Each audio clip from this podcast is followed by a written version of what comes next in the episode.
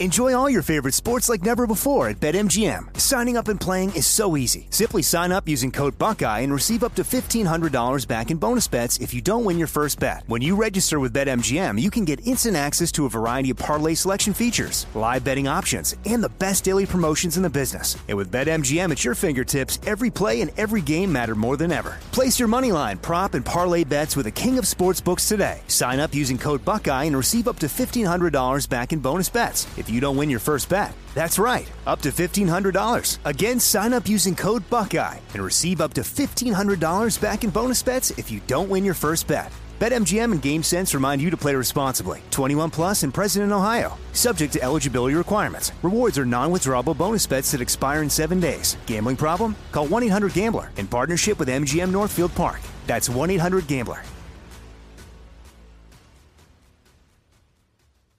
What's up? This your boy Lil Duval, and check out my podcast, Conversations with Unc, on the Black Effect Podcast Network. Each and every Tuesday, Conversations with Unc podcast feature casuals and in-depth talk about ebbs and flows of life and the pursuit of happiness. Unlike my work on stage, I tap into a more serious and sensitive side to give life advice and simply offer words of encouragement, yet remind folks to never forget to laugh. Every Tuesday, listen to Conversations with Unc, hosted by Lil Duval on the Black Effect Podcast Network, iHeartRadio app, or wherever you get your podcasts. Presented by AT&T. Connecting changes everything. You know you've got a comeback in you. When you take the next step, you're going to make it count for your career, for your family, for your life. You can earn a degree you're proud of with Purdue Global.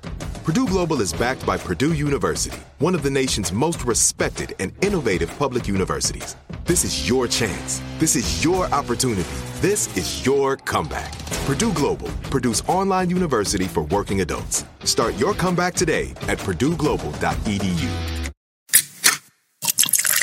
This is the Jabberjaw Podcast Network.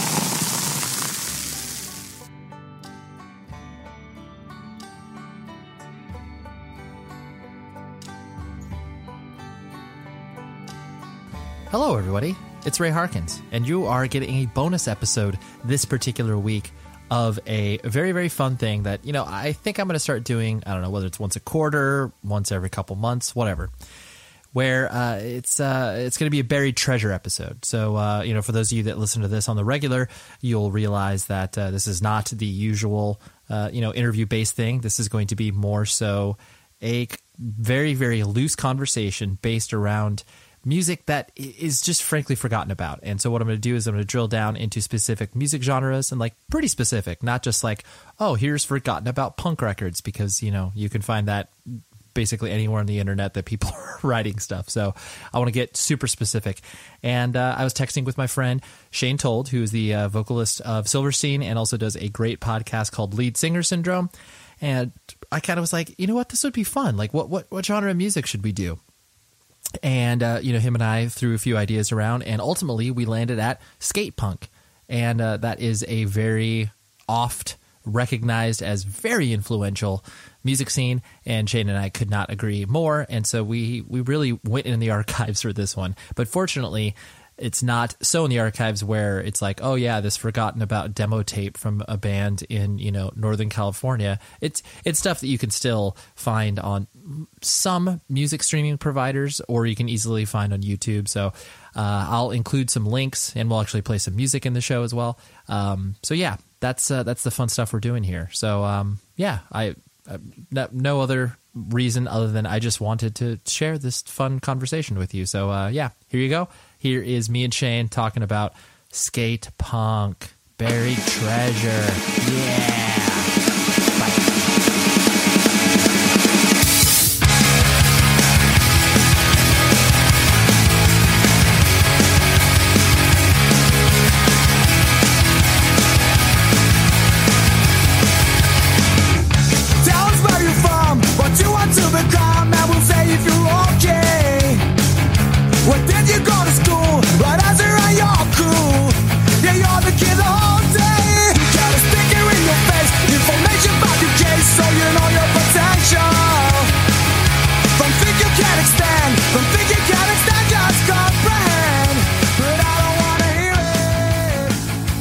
So that's uh, yeah. I, I mean, anything else that you uh, wanted to do on this thing?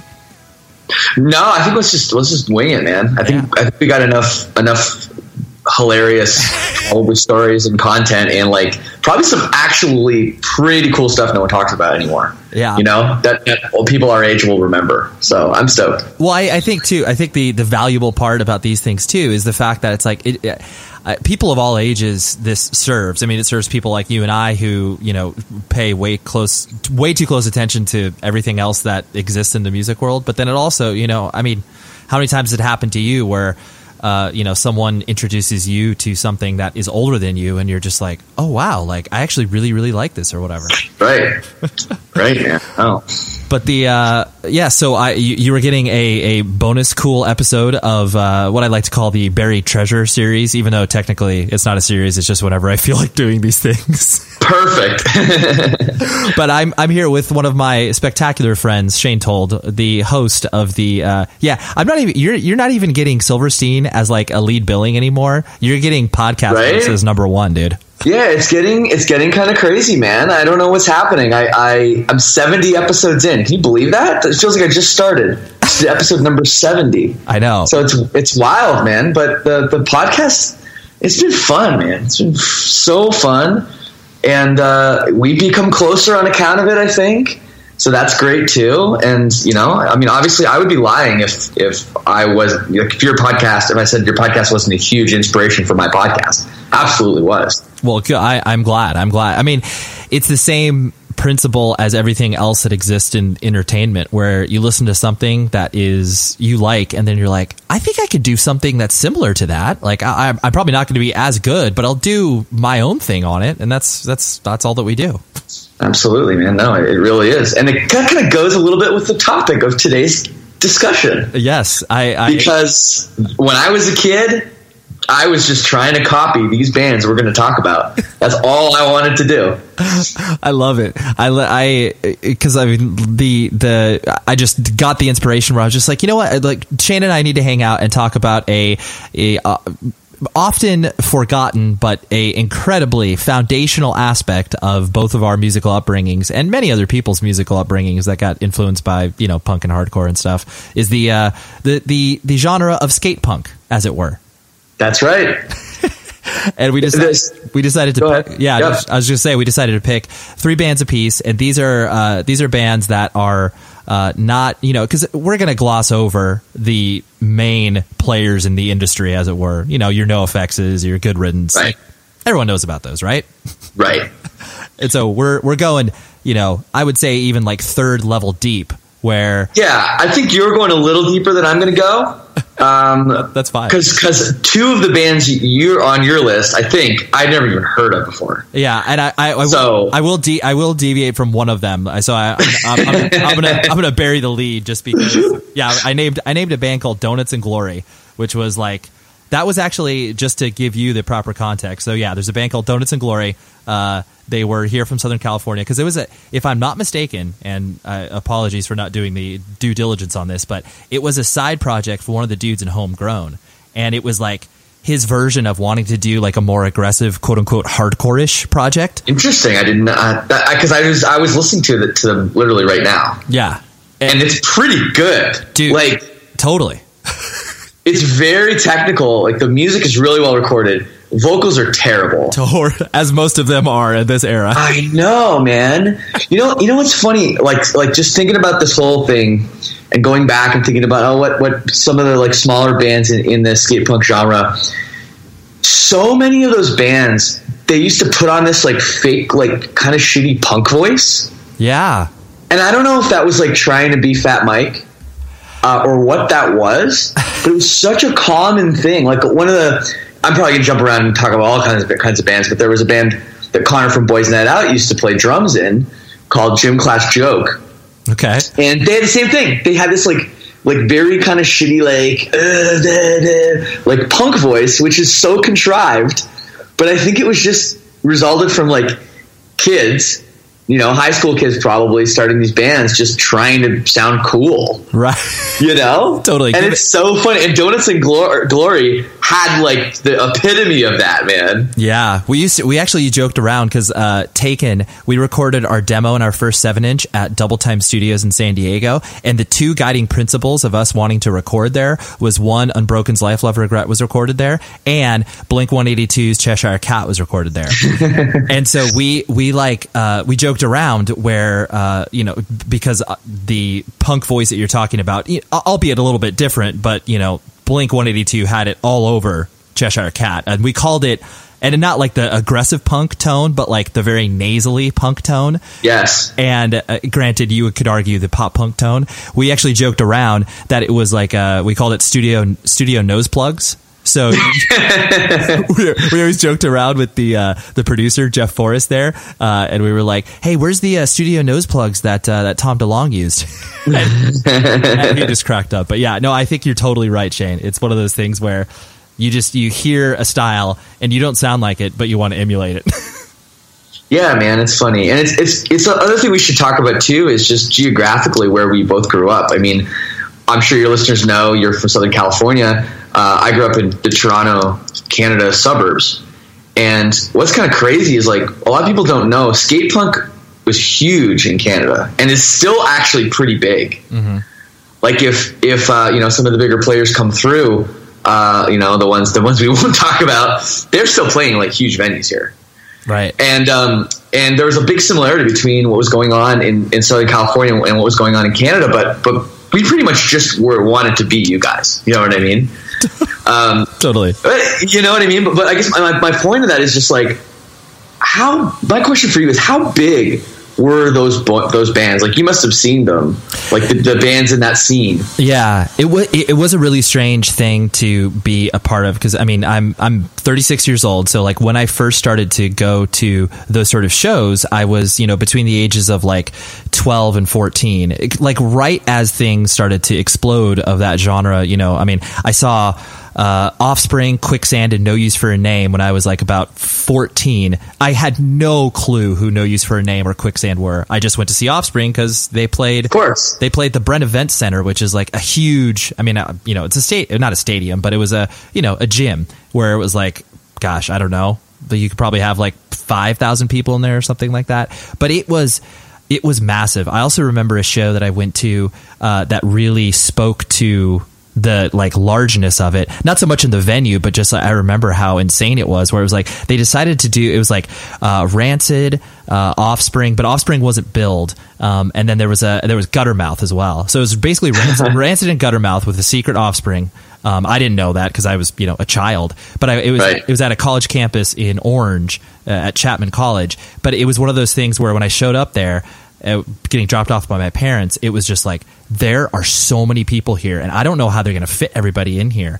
And it, yeah, to an- a simple answer to your question is it was massive, but not in way like you just felt like it took huge leaps. Where it's like you know Blink would be playing Showcase Theater, and then all of a sudden, like a year and a half later, you're like, oh, so they're you know playing huge radio rock festivals now. It was just wild. Right. I mean, my I more mean like the local side of things. You know what I mean? Like like the the smaller bands that were playing at what is it like the showcase was a Sure. was that was that your your local venue or the Corona Theater? There was- you know, I'm just thinking of like venues I heard about when I was a kid in California. Yeah, well, there was, You know? there was probably Coo- Koo's Cafe as well in Santa Ana. That was another, Okay, yeah. yeah, that was another one. You guys never played there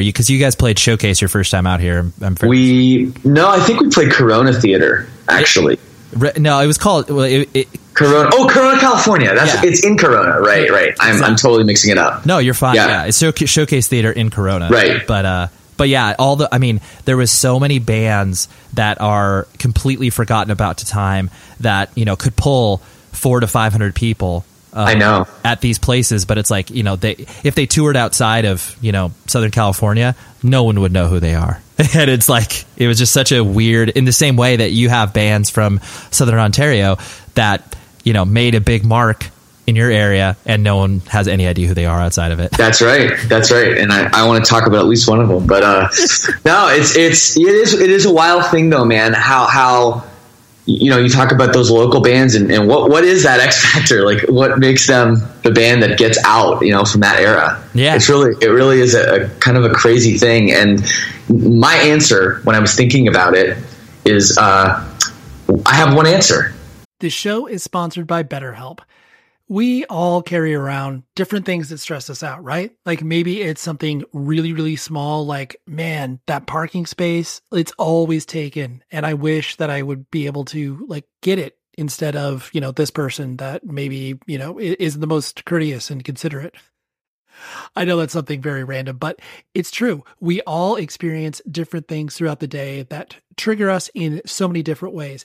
And there are many times where I have been like, I wish that I had a, a spot or a repository for me to, you know, get this stuff off of my chest. Because if you bottle it up, that is no bueno and then all of a sudden you explode on a coworker or a friend or a family member being like the parking spot. And people are like what are you talking about? That is where therapy comes in. And i love working with betterhelp because i'm a huge advocate for therapy broadly speaking.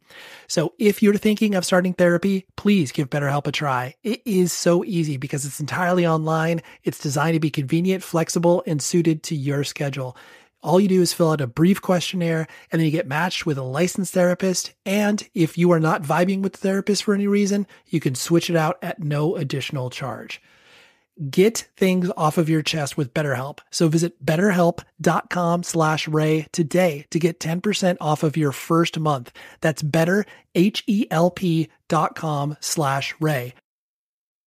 Enjoy all your favorite sports like never before at BetMGM. Signing up and playing is so easy. Simply sign up using code Buckeye and receive up to $1,500 back in bonus bets if you don't win your first bet. When you register with BetMGM, you can get instant access to a variety of parlay selection features, live betting options, and the best daily promotions in the business. And with BetMGM at your fingertips, every play and every game matter more than ever. Place your moneyline, prop, and parlay bets with the king of sportsbooks today. Sign up using code Buckeye and receive up to $1,500 back in bonus bets if you don't win your first bet. That's right, up to $1,500. Again, sign up using code Buckeye and receive up to $1,500 back in bonus bets if you don't win your first bet. BetMGM and GameSense remind you to play responsibly. 21 plus and present in Ohio. Subject to eligibility requirements. Rewards are non-withdrawable bonus bets that expire in seven days. Gambling problem? Call 1-800-GAMBLER in partnership with MGM Northfield Park. That's 1-800-GAMBLER.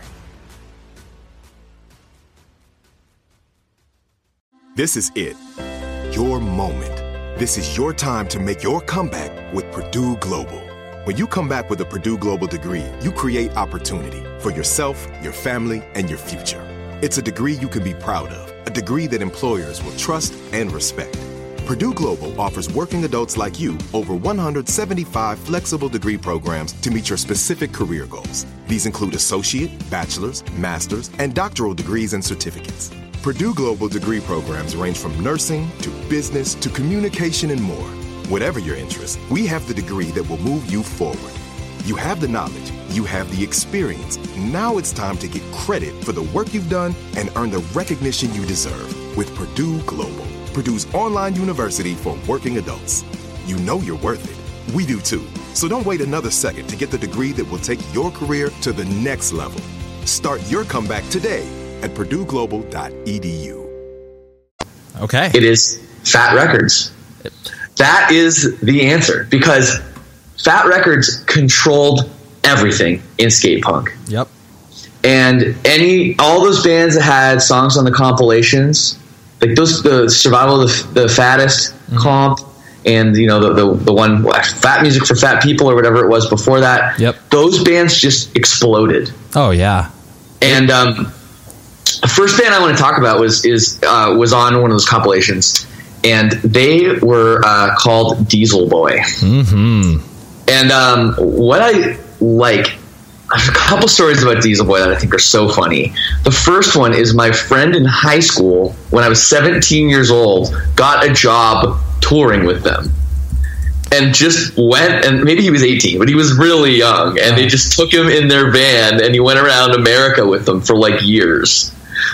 I don't know why. Like my friend from Oakville, Ontario, Canada, Wow. uh, just got in a van with Diesel Boy And yeah, he's like, it was great, man. I just sold merch and got drunk every night. It was I'm just like, this is wild. Why do they want this 18 year old kid uh, with them? So that was hilarious. And uh, another thing about them, they were kind of supposed to be this like big band. Um, I don't know if you remember Honest Don's, Yeah, that well because which was the offshoot of Fat. yeah because they, they they weren't technically on Fat, but they were on Honest Dons. I mean, I think they put out like a seven inch on Fat, but yeah, Right. So what I think that was like what Fat Mike was trying to do was kind of trying to build this like second label and and and Diesel Boy they really were like the flagship band on that label that really never went anywhere. And I think and I think part of it was that the band wasn't very good. R- yeah, all right, it's arguable. Yeah. Yeah, they definitely. it was weird too because that band. Uh, I mean, they they were from Northern California, but they didn't really play. I mean, they played Southern California a decent amount, but they definitely weren't in um, the regular circuit of bands that would uh, be playing down here. Um, I mean, not Right. they played down here, but like I want to get. I, I want to say that the reason that you were probably so impacted by those dudes was that uh, they, I mean they were huge in Canada. Like they toured a ton They up were. there. They did, yeah. Yeah. I mean, that's why my friend, you know, met them in a show and said, "Hey, take me with you," you know, and they're like, "Okay, I don't know, Right. We need somebody to, you know." it's like wha- I don't even know if he lied about his age or how that happened. Um, but I mean, the song, the song "Titty Twister" from the Survival of the Fattest comp. I mean, that song is like Classic. you talk about. It's classic. yeah, totally. It's it's a gimmicky song. Uh, I haven't heard it in a few years. It's probably pretty badly recorded, right. but like, yeah, that you cannot. that that song is something, man, and that song was was a huge impact. Yeah. Well, And, uh, but I think they just didn't have the talent or the, the you know really anything to, to continue and be a real band. You know, like for a long time. I think they put out like four records, but it wasn't very like they're they're probably playing like 250 cap rooms maximum. Right toward, towards the end, yeah. Well, let's uh, let, let's let, let's take a trip down memory lane and listen to uh, you know thirty seconds of the song just to just to give people a taste because I the the whole point of this is to introduce you to bands that you know might not have dated that well, but at the same time, like you you can't listen to it and be like, oh wow, like that that's actually still stands up or that like at least parts of it Right. still hold. Right. Right. Well, yeah, let's do it. Titty Twister by Diesel Boy.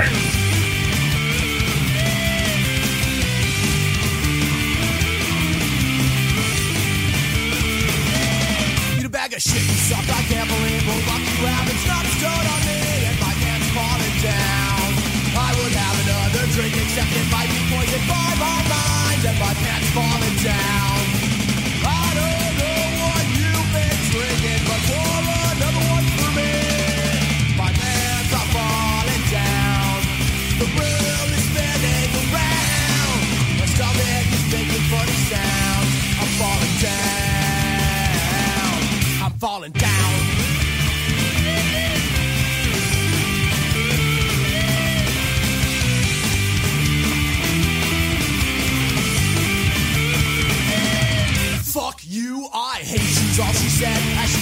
she slapped my face and spit beer on me and my pants falling down.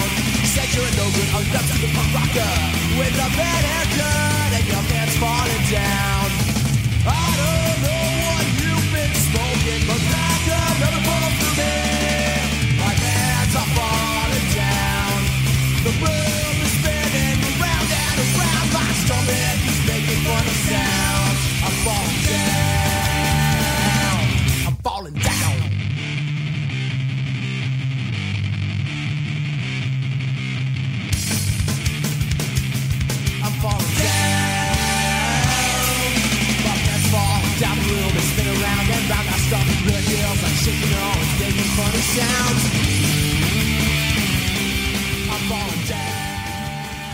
So there, uh, there was uh, there was Diesel Boy. That was uh, yeah. It, I I also remember. I just had the only memory I have about that band too because I, I think I only saw them once, but their their whole thing was funny songs. Because didn't they have a record called So Fucking Cool, like Sofa King? Yeah, Cool? Sofa King Cool. Yeah, Sofa Cool. Which is so not cool. but, you know, yeah, they had that and they had like a song, uh, I remember about like Drew Barrymore or something Uh-huh. being like in love with Drew Barrymore. And then they had like, oh, I think their first seven inch was called the Strap On Seven Inch. and had like a picture of a strap on on the on the cover too. Absolutely, yeah. Well, that's So- yeah, de- definitely. Uh, those things don't age very well. Those jokes. No, they they really don't. But um, I, transitioning into a band that I want to talk about uh, i- i- in a similar, um, well, at the same exact record label, uh, a one and done record from a side project of Snuff called Guns and Wankers, and this again was you know part of the uh, I want to say it was on yeah the Survival of the Fattest comp, um, which it, like I wish that I had like a million dollars to be able to do a like sprawling investigative story of how many people that that comp affected you know like oh man like just like but i mean not not even people like in music but just kind of like uh you know people that like have gone on to like you know do like government jobs. Like eh, eh, you know just the principles that people learned from like that comp i don't know. I just i find it so fascinating. No, yeah, absolutely. I think like like that comp and probably a couple like staple punk records are is, is is everything. And people talk about records like you know like you already brought the Offspring, and I would bring up like a record like Punk in Drublic by NOFX or Rancid, Out Come the Wolves. I would argue that Survival of the, of the Fattest is right there with those records. Absolutely, because you had the lethal combination of cheap CD, uh, you know, a very valuable twenty, you know, whatever, eighteen to twenty songs, and it's like that is undeniable as a kid, like just yeah, undeniable. But No, and some great songs on on those. Now, Guns N' Wankers, I, I own that CD. It's a great. I do own that CD. And th- this, this whole this holds up like sonically, like it's recorded very well. And I mean, for the time, like you know, you can't just place it now and be like, "Oh, this is a band that exists in 2017." But uh, It kind of sounds like it's recorded in a cave. It's very there's a lot of like reverb or something going on on this on this record though, as I recall. Yeah, Um, yeah. But you're right. I mean, well, well, Guns N' Wankers. Uh, I don't know much about the history of Guns N' Wankers except they have something to do with Snuff. Like it's some members of Snuff, right? Yeah, I think it was their uh, because I think every band went through this of that era where it's like I mean Snuff by that time had existed for you know a while in the UK and really only started to make their name once they signed a Fat and put some stuff Yeah. out here. But the I, so many of those bands like maybe they wanted to be a little more faster or more aggressive, you know, and I think this was. From what I can tell and what I rem- recall about it, this was their uh, effort to be like, "Hey, this is our more aggressive side of things," but we don't want to put it under the snuff umbrella. We have to call it Guns and Wankers. Right. What a name! Like what a whole thing.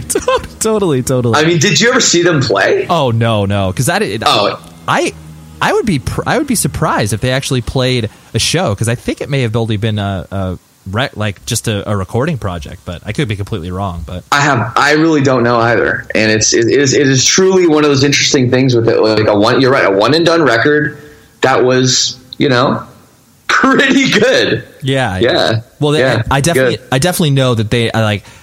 I'm almost positive they never came over. Like, if they did play shows, that they never came over to the states. That that I can be sure of. But you know, maybe they played some shows in Europe or UK or whatever. But um, yeah, but the song I, the song I wanted to play was the Skin Deep, which was again from the Survival of the Fattest comp, and that was uh, just like the perfect gateway to that record. And then you would get the record, and you were just like, hey, all the songs are very similar to that, so this is great, great buy on that. But Great uh, buy. Yeah, let's listen to Skin Deep then.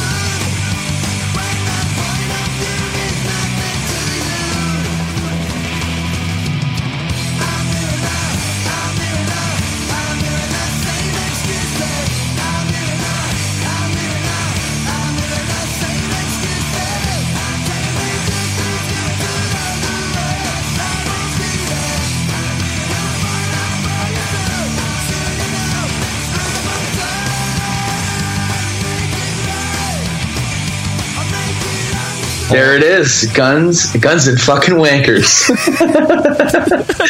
G and W. totally. Actually, oh man. I I mean, obviously they probably got this name from Guns N' Roses. Like, there's no way that they. Well, yeah, that's that was my joke, dude. so it, it, it's it's it's funny because it's like totally making fun of of like that whole thing, right? I mean, it, this probably came out in like '94. Yeah, I think so. Yeah. Uh, so yeah, you have to understand. Like, you got to figure like like Use Your Illusion two or whatever was like '92, right? So this was still like a big thing with the whole punks against the mainstream, you know, goth, not goth, sorry, like glam metal and and uh, all that stuff, like right, like that was had to be a huge thing. Absolutely. Well, yeah, because I mean, since since punk was such a pushback on that, like there's Right, yeah, exactly. there- there's no way that that wasn't a direct response. But yeah, I don't know why that literally never occurred to me until right up to this moment. It's like, wait a minute. Yeah, I know. I'm a I'm a 36 year old adult, and I'm now just realizing Guns N' Wakers is a is a shot at Guns and Roses. yeah, totally. Thank, thank God we got right, to, man. thank, God we got to the bottom of that, Shane. Thank you for thanks for spell that out for me. we used our brains, Ray. So, Uh, what do you got? What do you got? I got well. I- I'm I'm I'm not going too far off here. We can still use the Fat Records, um, uh, you know, uh, theory for a second longer. Uh, this is a band that they never put out a record on Fat Records, but they did appear on the Short Music for Short People compilation. Okay. And this band uh, was called Bigwig. Oh yeah. and Bigwig out of New Jersey. So they were East Coast band, so probably a little further removed from you. Um, a little more of a hardcore band in a way, like a little bit more of a yelly band. They had some subject matter where they talked about like vegetarianism and veganism, Yep. uh, which was something that I think in Southern California was a little less so. Uh, you know, and it was it's, like at least in punk rock, and skate punk Yep. uh, you know, it was definitely a thing in East Coast hardcore. Uh, you know, like Earth Crisis being from you know the East Coast and all like bands like that. But they were one of the only bands I remember being like, "Oh, this is a punk band talking about hardcore things." Um, and that this band, when I first heard them, I was like, "Man, this is like what I've been looking for." Like this band has it. They're like technical. They're fast. They have like pretty good songs. They have like an ability to be serious. Um, and I saw them play a couple times. They used to come up to Canada all the time, and they were like just one of my favorite bands. Yeah, they they were. Um, I only saw them play once, and I think I want to say that they played out here with Ensign. Like they didn't go on, they weren't on tour together, Right. but they played out here together. And it's like kind of a hardcore band, you know, or maybe even you could say they're a full on hardcore band. I don't know, but that's you know hardcore punk band. So it was a bit of a different scene than the like, you know, uh, Diesel Boy, you know, kind of thing. Yeah, no, totally. Because they were, uh, well, I mean, to your point about Ensign, like they absolutely were a hardcore band because they put out records on Indecision Records, and like you know, Right. they here in Southern California, they definitely were branded as such. And I remember it was a huge thing when Ensign signed with Nitro Records because everyone was like. Oh, dude! Here's a hardcore band going to like a mainstream punk label. What's this? what's this gonna mean, or whatever? But, uh, but yeah. But anyways, to your point about Bigwig, yeah, they definitely were. I remember being attracted to them because of the, uh, well, yeah, the Unmerry Melodies record, and I remember Yes. the the carrot X's on the the rabbit's hand, and I was like, dude, is that a straight edge thing? Like, is that Right. Interested. Th- that's the thing. They were a skate punk band that was talking about this kind of stuff that no one really did. You know, except like NOFX would make fun of straight, you know, straight edge and stuff. They were kind of like they were more embracing it. You know. Oh yeah, absolutely, totally. But uh, what song did you want to play? Uh, oh, I want to talk about the band more. Oh, please dive in. please i have so many things to say about this band um, first of all apparently they were never on fat records even though fat mike thought they were awesome because he thought they sounded too much like Propagandhi Right. yeah, yeah. They, And they were on they, Fearless. kinda, they were on Fearless. Well, they were on. I think they might have been on. Kung, uh, maybe they were on. They were on Fearless eventually. Yeah, I think they put out their two main records on Fearless. Um, so that is. So that's kind of a cool thing. And you wonder if that band did end up on Fat, if they would have been like Lagwagon Big, you know? Because I think they had it. I think they had what it takes. you Yeah, know, to, to I, band. I definitely agree. I do think I to your point. I do think that being for where they were from, I mean, made them unique. But at the same time, like if they were from California and like like they could have they could if Good Riddance did not exist, they could have filled that hole. Maybe, maybe. I mean, Good Riddance was a lot more political. They were. Uh, I, am just saying, no. like, if you took big sound wise, maybe. Yeah, if you took Bigwig, put them in Northern California, Good Riddance right. didn't exist. Like Bigwig probably could have filled that. You know, even though, like you said, they weren't as political. But your, definitely, your point is taken. But but Bigwig was. I, I still think people that listen to this that that know about skate punk or skate punk are gonna hear me talk about Bigwig and go, oh fuck yeah, because they were so influential, man. And, and I actually had a funny story with Jeremy from A Day to Remember. Um, you know the Day to Remember song that's like goes, you know that it starts with that. That's actually they caught that idea from a Bigwig song. Uh, the second song on um, Stay Asleep. Do you know, what, do you know what I'm talking about? I, I have no idea because I've never listened to one um, one song Day to Remember, but I. Oh, okay. Well, that's Day, Day, to Remember has a big song, and it, it's a bit of a uh, I don't want to say rip off. It's a, it's a, it's the same idea. Inspiration and uh, inspiration, and so so that's the Bigwig song. I think we should roll with right now. It is called Dent.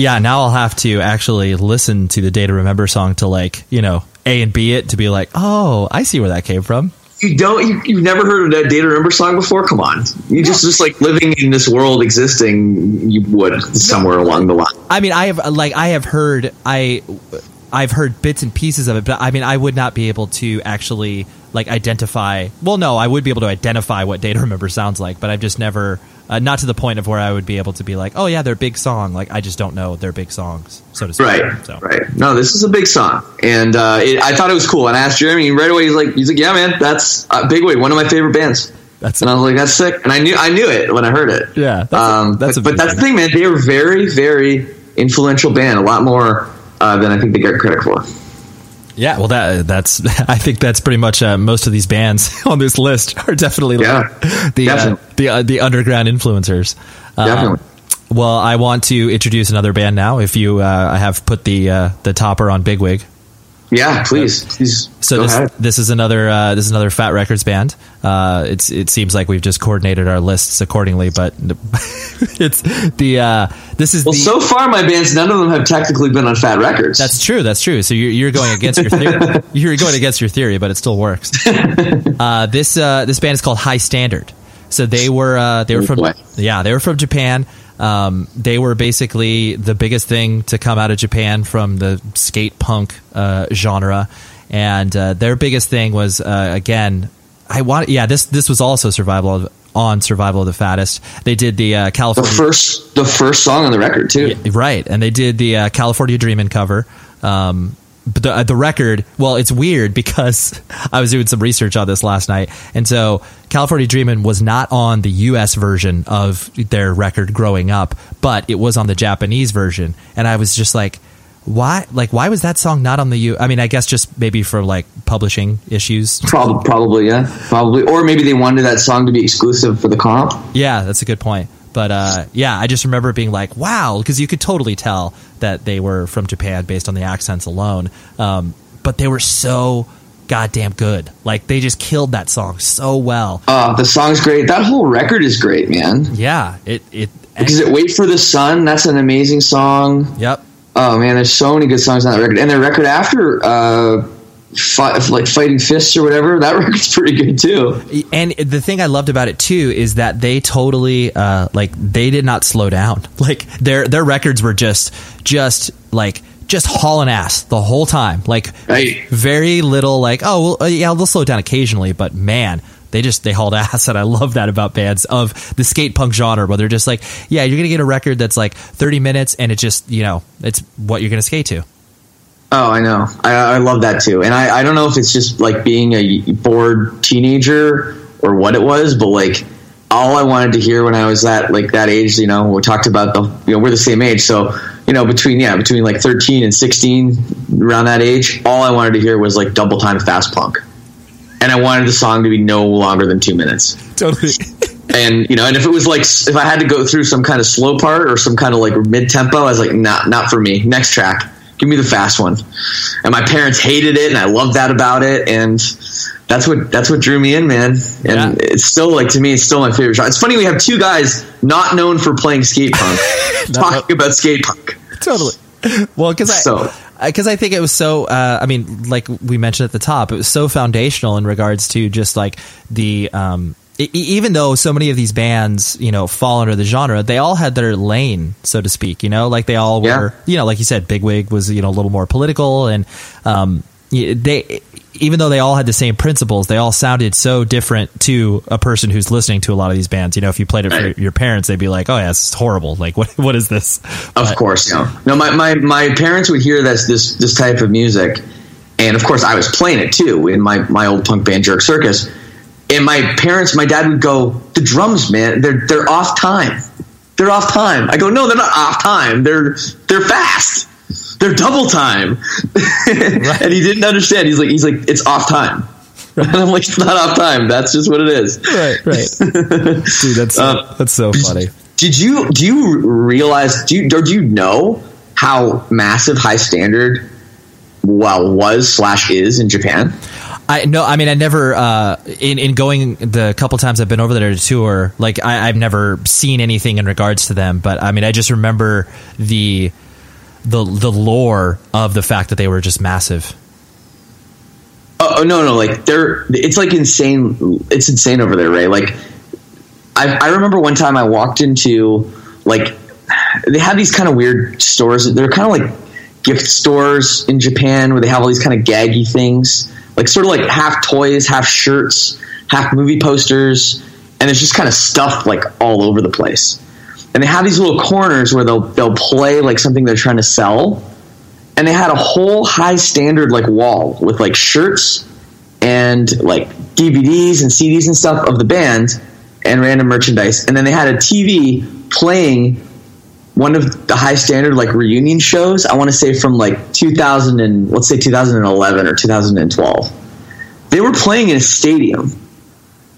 That's Like amazing. there, were, there was like, I don't know if it was at the Tokyo Dome or where the hell it was, but it was like we're talking about like fifty thousand people singing every word to Hi-Standard. Like they are huge in Japan. It's crazy. Wow, that's yeah. I, I mean, I, I had no idea. I, I knew they were huge. I mean, just based on the fact that it was like you know they, uh, it seemed like they were the uh, the chosen sons from that country. Because I mean, you know, so many bands that popped up here in the states that weren't from here were you know kind of destined. It, it wasn't like there was uh, multiple bands from like the UK or Germany or you know Spain. It was like a band like or or I just remember that band Useless ID. They were from I think they were Right. from Israel. Israel. Yeah. Yeah. So of course we know that. but like it, it seemed like there was only one band that kind of came from each category. So Right. And so yeah, I I just find it so interesting. But yeah, I would assume Yeah, no, you're right. You're right. And like you talk about like Wizo was the band also on Fat Records from Germany, and they were huge in Germany too. Right, right. Um, but I mean, I think like it's one thing to be like, oh yeah, this band's from there, so they've got to be big where they're from. But Hi-Standard was like just it was like next level. Yeah. Like I can't believe how big they are. And, I guess the guy, one guy's still like, do, you know, doing it. He's got a solo project or something that's like big over there too. So That's amazing. I love that. yeah, it's wild.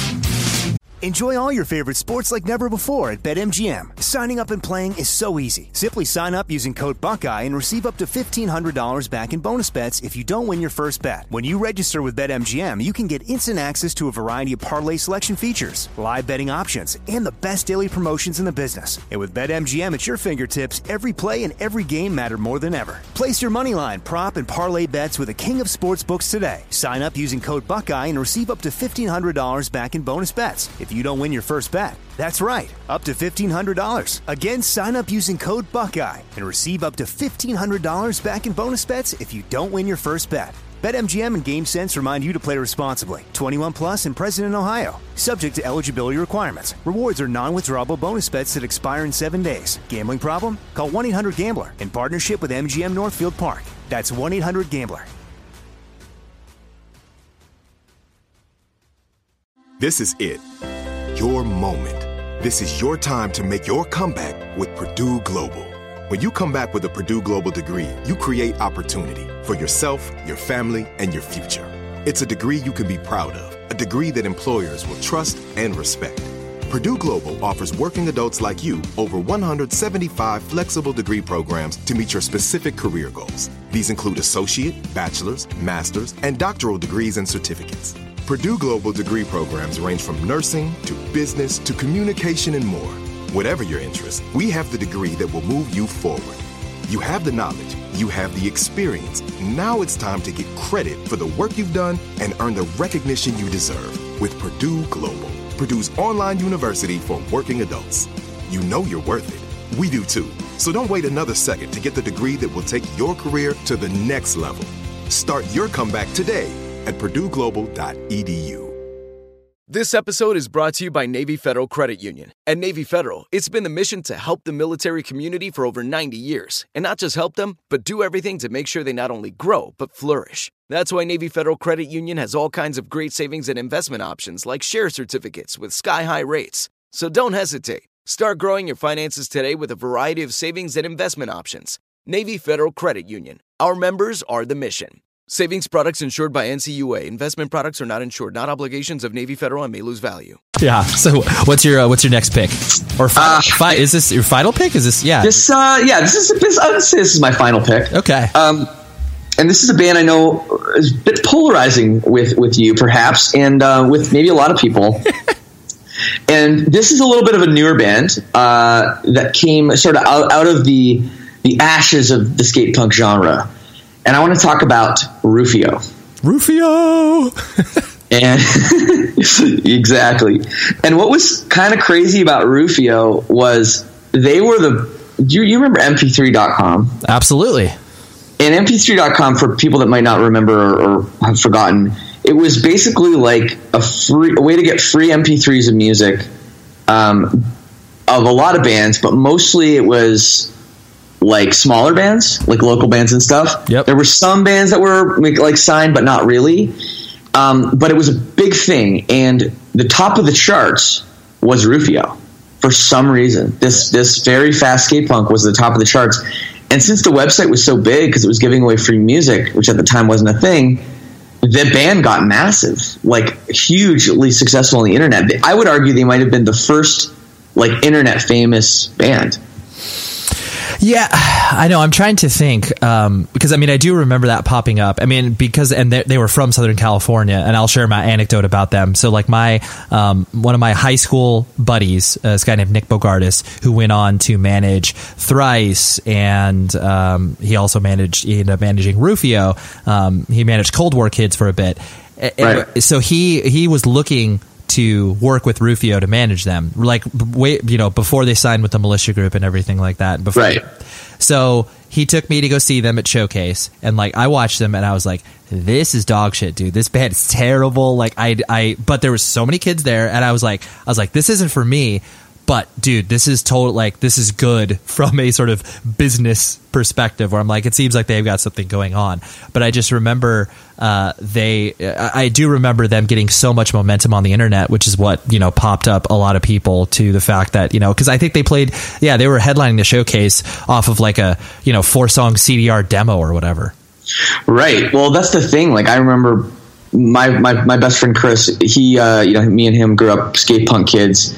And when he heard Rufio, he's like, "This is the best band I've ever heard. Like, this is the best thing I've ever heard." And it was so fast.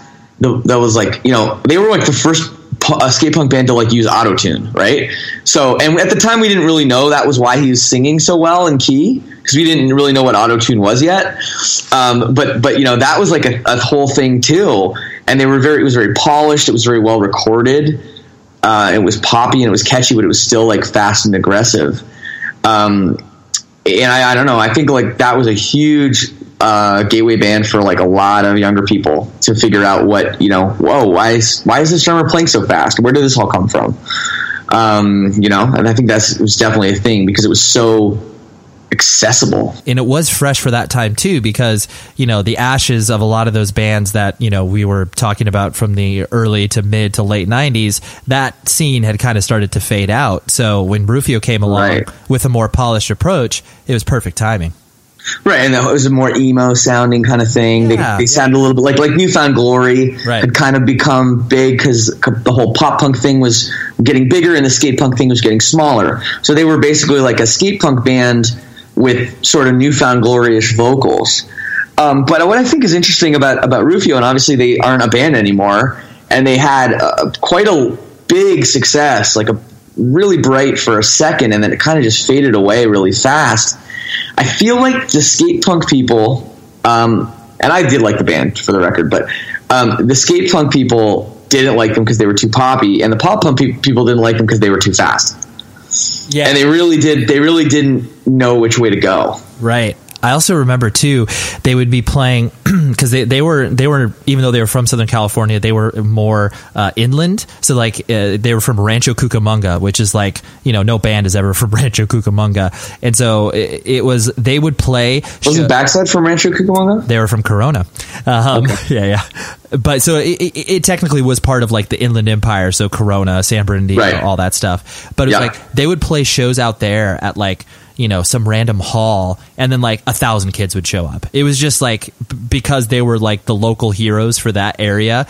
It, it would just be. I remember going to one show out there with my friend Nick, and I was like, dude. These kids, like like eighty percent of the kids that are at this show, have never gone to a show before. This is amazing. Right, right. So is that so in your you know younger days of like before you kind of figured out oh I feel I'm feeling this feelings and I don't like this and I can't really describe it. Did you was there a lot of jealousy did you feel about this band kind of being able to blow up kind of overnight and have all these young fans that were like you know we used to call them posers like uh, you know was was that was that a thought in your head? Was that was that was it did it feel personal or did why was it that you disliked the band so much? Was it or was it just simply the music Yeah, sonically, I just didn't because like the Yeah. the guy, the guy the kids were nice in the band. Like they were total just like goof, Right. goofballs. Like everything that they exhibited in their music was exactly who they were as people. Um, I just never, yeah, I, ne- I never cared for the music because the jealousy never came in from bands that were uh, in different genres of. Okay, yeah. Yeah, because it, it was usually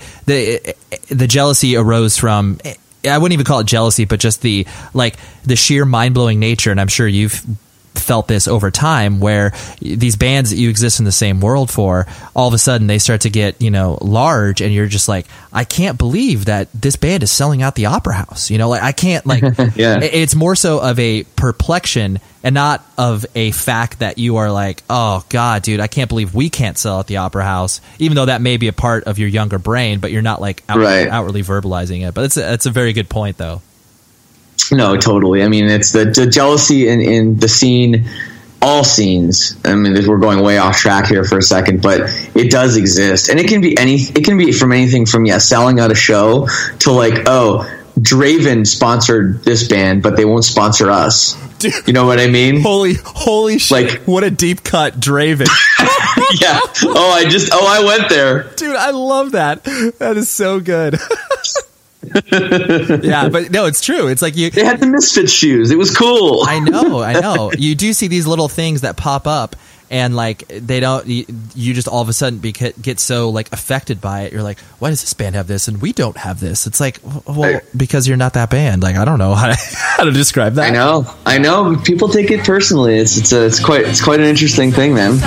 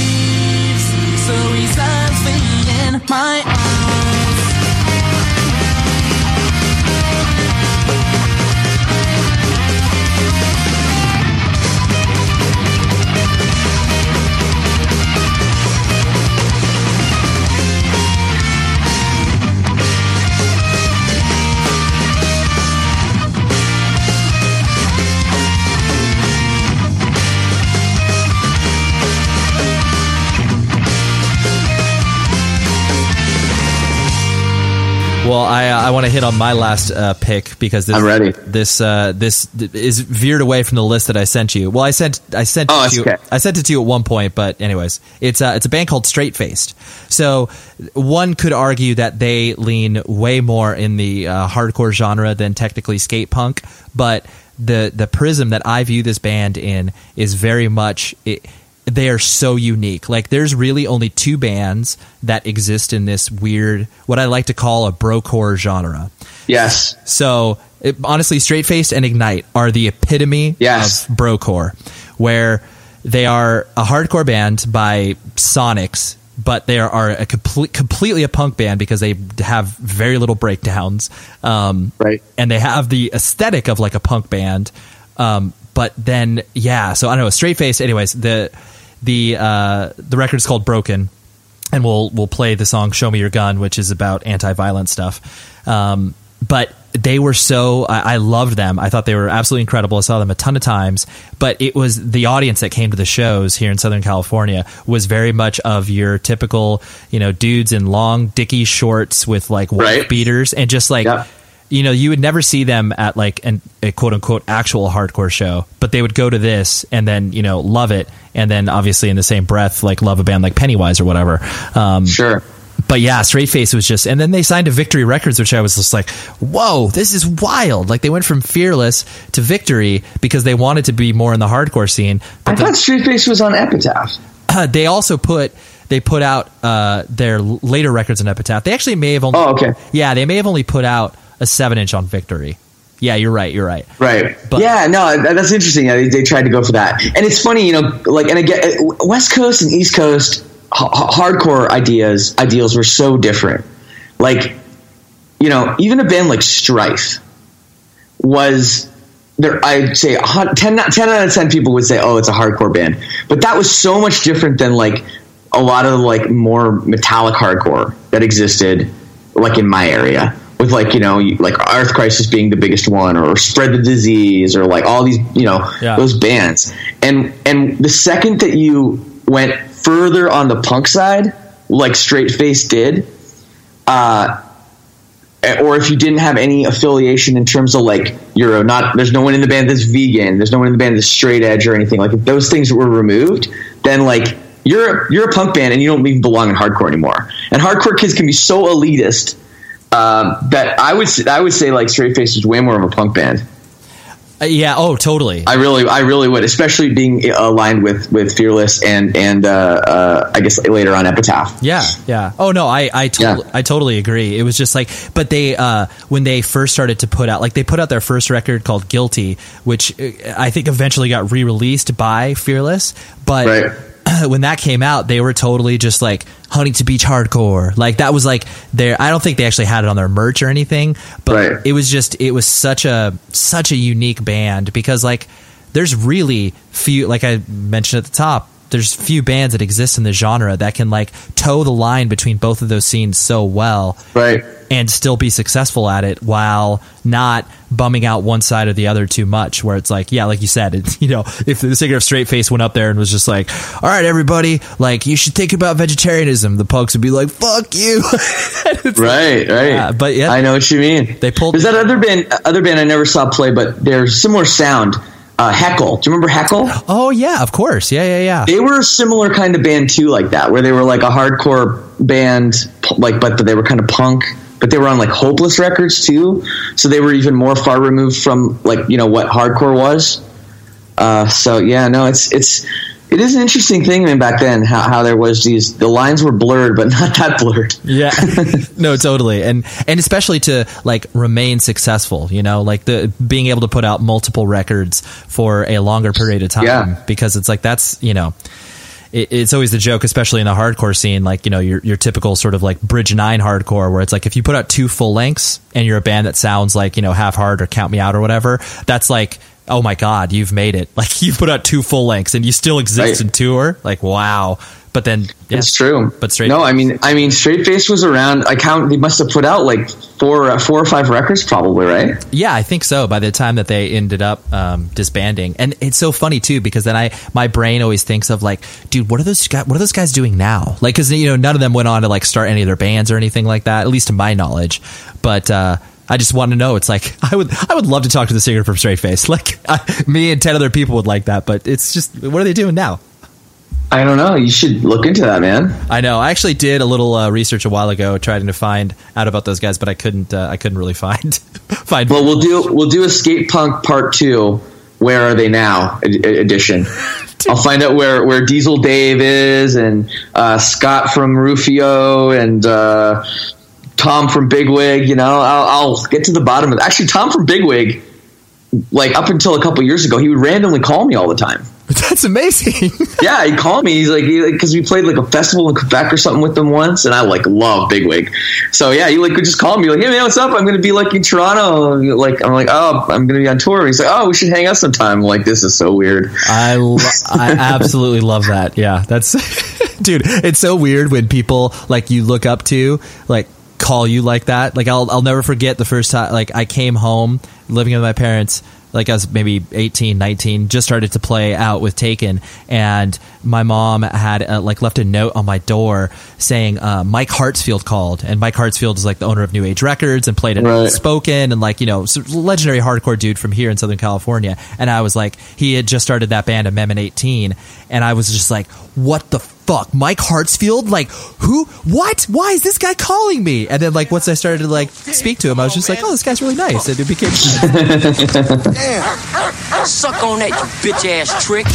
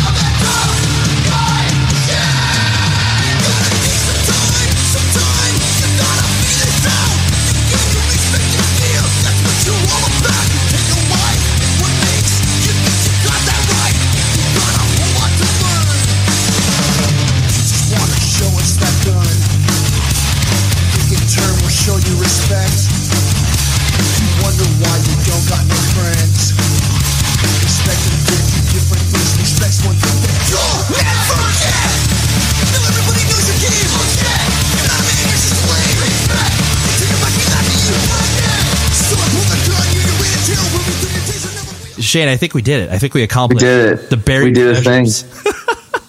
well, thanks. There was a lot. I hope people enjoy. I have really enjoyed t- talking about this stuff, and it really made me think about music that's so near and dear to my heart. Really. So Yeah, no, I and thanks I, a lot for, for uh, having me, Ray. Oh, dude, it's my absolute pleasure. There was no other person that I was like, eh, you and I could have drilled down into like seven different musical genres, but I'm very glad we drilled down to skate punk. It's perfect.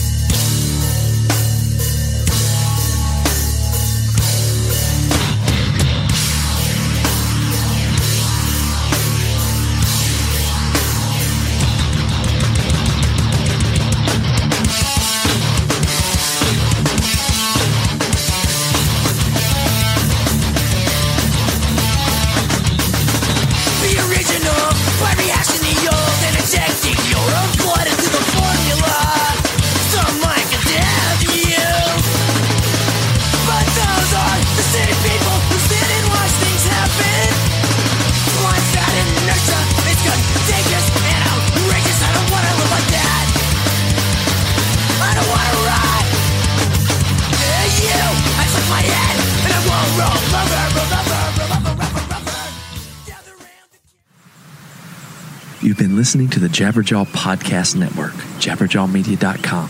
Shh.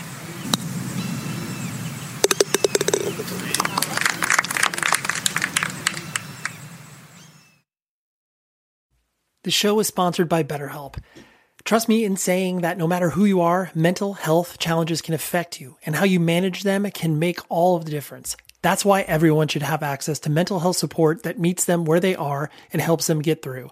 BetterHelp provides online therapy on your schedule. It's flexible, simple to use, and more affordable than in person therapy. Connect with a licensed therapist selected just for you. Learn more at betterhelp.com. That's betterhelp.com. With Lucky Land slots, you can get lucky just about anywhere. Dearly beloved, we are gathered here today to. Has anyone seen the bride and groom? Sorry, sorry, we're here. We were getting lucky in the limo and we lost track of time. No, Lucky Land Casino, with cash prizes that add up quicker than a guest registry. In that case, I pronounce you lucky. Play for free at LuckyLandSlots.com. Daily bonuses are waiting. No purchase necessary. Void where prohibited by law. 18 plus. Terms and conditions apply. See website for details. This is Malcolm Gladwell from Revisionist History. eBay Motors is here for the ride. With some elbow grease, fresh installs, and a whole lot of love, you transformed a 100,000 miles and a body full of rust into a drive that's all your own. Brake kits, LED headlights, whatever you need, eBay Motors has it. And with eBay Guaranteed Fit, it's guaranteed to fit your ride the first time, every time, or your money back. Plus, at these prices, you're burning rubber, not cash. Keep your ride or die alive at ebaymotors.com. Eligible items only, exclusions apply.